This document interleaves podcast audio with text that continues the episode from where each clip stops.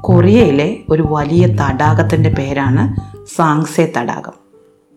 വളരെ വലിയ തടാകമാണത് ഇന്ന് ആ തടാകത്തിനെ പറ്റിയുള്ളൊരു കഥ പറഞ്ഞു തരാം. പണ്ട് പണ്ട് കൊറിയയിലെ സാൻസു കോട്ടയ്ക്കടുത്ത് സാങ്സെ എന്ന പേരുള്ള ഒരു വലിയ പണക്കാരൻ താമസിക്കുന്നുണ്ടായിരുന്നു. അയാളൊരു ദുഷ്ടനായിരുന്നു. അയാൾക്ക് പാവങ്ങളോട് ഒരു തേയുമില്ല ഒരാൾക്ക് പോലും ചില്ലി കാശ് കൊടുക്കില്ല. ഒരാളെയും സഹായിക്കില്ല. മാത്രമല്ല തരം കിട്ടിയാൽ പാവങ്ങളെയും അഗതികളെയും ഒക്കെ ഉപദ്രവിക്കുകയും കളിയാക്കുകയും ചെയ്യും. തനിക്ക് ദൈവം തന്ന സൗഭാഗ്യത്തിൽ ഒരിക്കലും അയാൾ ദൈവത്തിനോട് നന്ദി പറഞ്ഞില്ല. തനിക്കുള്ള പണമൊക്കെ തന്റെ മിടുക്കുകൊണ്ടുണ്ടാക്കിയതാണെന്നും ഇതിൽ ദൈവത്തിന് ഒരു കയ്യുമില്ലെന്നും അയാൾ എപ്പോഴും വീമ്പ് പറഞ്ഞിരുന്നു. അയാളുടെ പിന്നാലെ അയാൾക്ക് സ്തുതി പാടി നടക്കുന്ന കുറേ ആൾക്കാരും ഉണ്ടായിരുന്നു എന്ത് ചെയ്താലും കൈയടിച്ച് പ്രോത്സാഹിപ്പിക്കുന്ന ചിലർ.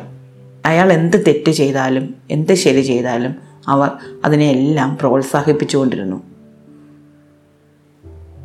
ഈ സാങ്സയ്ക്ക് ഒരു മകളുണ്ടായിരുന്നു. അവളാണെങ്കിൽ അച്ഛന്റെ സ്വഭാവത്തിന് നേരെ വിപരീത സ്വഭാവക്കാരിയായിരുന്നു. എല്ലാവരെയും സഹായിക്കാനും എല്ലാവരോടും സ്നേഹത്തോടെ പെരുമാറാനും അവൾക്ക് കഴിഞ്ഞിരുന്നു. എന്നാൽ ഇതൊക്കെ അച്ഛൻ അറിയാതെയായിരുന്നു. സാങ്സെ അറിഞ്ഞാൽ അവളെ വഴക്കു പറയുകയും അടിക്കുകയും ചെയ്യും. എന്നിരുന്നാലും അയാൾ അറിയാതെ ഒളിച്ചും പാത്തും പതുങ്ങിയും അവൾ മറ്റുള്ളവരെ സഹായിച്ചു പോന്നു. അങ്ങനെയിരിക്കെ ഒരു ദിവസം വൈകുന്നേരമായപ്പോൾ ഒരു വൃദ്ധൻ സാങ്സയുടെ വീട്ടിലെത്തി. അയാൾ വയ്യാത്ത കാലും വലിച്ചുകൊണ്ടാണ് വന്നത്. കണ്ടാൽ തീരെ അവശനായിരുന്നു.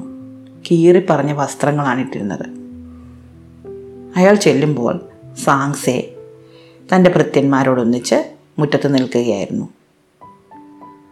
വൃദ്ധനെ കണ്ടപ്പോഴേ അയാൾ ജോലിക്കാരെ വഴക്ക് പറഞ്ഞു എന്തിനാണ് ഈ ഗേറ്റ് ഇങ്ങനെ തുറന്നിട്ടിരിക്കുന്നത്? തുറന്നിട്ടിരിക്കുന്നത് കൊണ്ടല്ലേ ഇങ്ങനെയുള്ള ആൾക്കാരൊക്കെ അകത്തേക്ക് കയറി വരുന്നത്? അപ്പോഴേക്കും വൃദ്ധൻ അകത്തെത്തിക്കഴിഞ്ഞിരുന്നു അയാൾ സാങ്സയുടെ അടുത്ത് ചെന്ന് എനിക്ക് തീരെ വയ്യ വിശക്കുന്നു എന്തെങ്കിലും കഴിക്കാൻ തരണേ എന്ന് പറഞ്ഞു. സാങ്സയ്ക്ക് അപ്പോൾ ഒരു കുസൃതി തോന്നി. അയാൾ തന്റെ ഭൃത്യനെ വിളിച്ച് രഹസ്യമായി പറഞ്ഞു അയാളുടെ കയ്യിലെ സഞ്ചി വാങ്ങിക്കൊണ്ടുപോയി അതിൽ നിറയെ കുതിരച്ചാണകം നിറയ്ക്കണം. എന്നിട്ട് അയാൾക്ക് കൊണ്ടുവന്ന് കൊടുക്കും. വൃത്യൻ സഞ്ചിയുമായി പോയി കഴിഞ്ഞപ്പോൾ സാങ്സെ പറഞ്ഞു ഇവിടെ ഭക്ഷണം ഒന്നും തരാനില്ല. വേണമെങ്കിൽ കുറച്ച് ധാന്യം തരാം. അതും കൊണ്ട് പോയി എന്താണെന്ന് വെച്ചാൽ ഉണ്ടാക്കി കഴിച്ചോളൂ.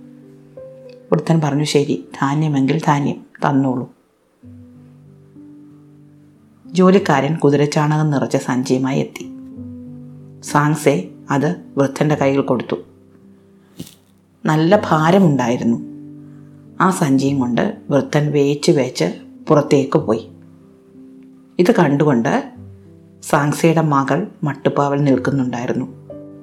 അവൾക്ക് വളരെ വിഷമം തോന്നി. ഇത്ര പ്രായമായ ഇത്ര അവശനായ ക്ഷീണിതനായ ഒരു മനുഷ്യനെ പറ്റിക്കുന്നതിൽ അവൾക്ക് വളരെയധികം ദുഃഖമുണ്ടായിരുന്നു. തന്റെ അച്ഛൻ ചെയ്യുന്ന പാപത്തിന്റെ ഫലം തനിക്കും കിട്ടുമല്ലോ എന്നോർത്ത് അവൾ വേദനിച്ചു.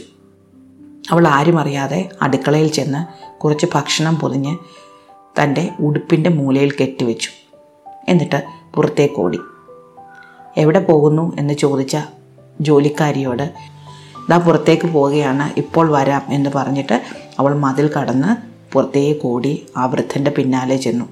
പിന്നാലെ ആരോ ഓടി വരുന്ന ശബ്ദം കേട്ട വൃദ്ധൻ തിരിഞ്ഞു നോക്കിയപ്പോൾ സുന്ദരിയായ ഒരു പെൺകുട്ടി ഓടി വരുന്നത് കണ്ടു. അദ്ദേഹം ചോദിച്ചു നീ ആരാണ് കുഞ്ഞ്? എന്തിനാണ് ഇങ്ങനെ ഓടി വരുന്നത്? അവൾ പറഞ്ഞു അപ്പൂപ്പ അപ്പൂപ്പന്റെ കയ്യിലിരിക്കുന്ന സഞ്ചി ദൂരെ കളഞ്ഞേക്കൂ. താൻ ഞാൻ കൊണ്ടുവന്ന ഭക്ഷണം കഴിക്കൂ. അയാൾ ചോദിച്ചു ഞാൻ എന്തിനാണ് ഈ സഞ്ചി ദൂരെ കളയുന്നത്? ഇതെനിക്ക് ഭിക്ഷ കിട്ടിയതാണ്. അപ്പോൾ ആ പെൺകുട്ടി പറഞ്ഞു ആ ഭിക്ഷ തന്ന ആൾ എന്റെ അച്ഛനാണ്. എന്റെ അച്ഛൻ അങ്ങേക്ക് തന്നത് കുതിരച്ചാണകമാണ്. അത് കഴിക്കാൻ കൊള്ളില്ലല്ലോ. ഞാൻ അങ്ങേക്ക് കുറച്ച് ഭക്ഷണം കൊണ്ടുവന്നിട്ടുണ്ട്. ഇത് കഴിച്ചോളൂ. വൃദ്ധന്റെ മുഖത്ത് ഒരു പുഞ്ചിരി പരന്നു. അദ്ദേഹം പറഞ്ഞു കുഞ്ഞെ എനിക്കിത് നേരത്തെ അറിയാമായിരുന്നു. ഞാൻ ആരാണെന്ന് നിനക്കറിയില്ല. നിന്റെ അച്ഛനെ പരീക്ഷിക്കാൻ വന്നതാണ് ഞാൻ. നിന്റെ സ്വഭാവം എനിക്കറിയാമായിരുന്നു. നിന്റെ അച്ഛന്റെ പാപകൃത്യങ്ങൾ സഹിക്കാവുന്നതിലും അപ്പുറമായി കഴിഞ്ഞു. അയാൾ അത്രയധികം ദുഷ്ടനായി തീർന്നു കഴിഞ്ഞിരിക്കുന്നു. അയാളെ ശിക്ഷിക്കാനുള്ള ദിവസമാണിന്ന്. ആ ശിക്ഷ നടപ്പിലാക്കാൻ വന്നതാണ് ഞാൻ. എന്തായാലും നീ വീട്ടിൽ നിന്ന് ഓടി പുറത്തിറങ്ങിയതുകൊണ്ട് നീ ആ ശിക്ഷയിൽ നിന്ന് രക്ഷപ്പെട്ടു. പെൺകുട്ടിക്ക് എന്താണ് ഇദ്ദേഹം പറയുന്നത് എന്ന് മനസ്സിലായില്ല. വൃദ്ധൻ അവളുടെ കൈ പിടിച്ചു. എന്നിട്ട് പറഞ്ഞു കുഞ്ഞെ നീ ഇനി തിരിച്ചു പോകണമെന്നില്ല. നീ എന്റെ കൂടെ പോന്നുകൊള്ളൂ. എന്നിട്ട് അവർ സാങ്സയുടെ കൊട്ടാരത്തിന് നേരെ തിരിഞ്ഞു നോക്കി. അപ്പോൾ അവിടെ വളരെ വലിയൊരു ശബ്ദം കേട്ടു. ഇടിമുഴക്കം പോലെ ഒരു ശബ്ദം. മിന്നൽ പോലെ എന്തോ ഒന്ന് കൊട്ടാരത്തിന് നേരെ വരുന്നത് പെൺകുട്ടി കണ്ടു. അവൾ ബോധരഹിതയായി നിലംപതിച്ചു.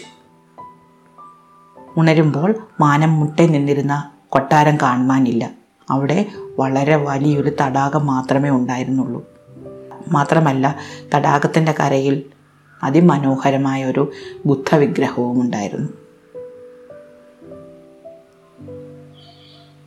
ആ ബുദ്ധനെ ആരാധിച്ചുകൊണ്ട് ആ പെൺകുട്ടി മരണം വരെ ആ കുളക്കടവിൽ കഴിഞ്ഞുകൂടി. ആ തടാകമാണ് ഇപ്പോഴും സാങ്സെ തടാകം എന്നറിയപ്പെടുന്നത്. ഇഷ്ടമായോ കഥ? അടുത്ത കഥ അടുത്ത ദിവസം.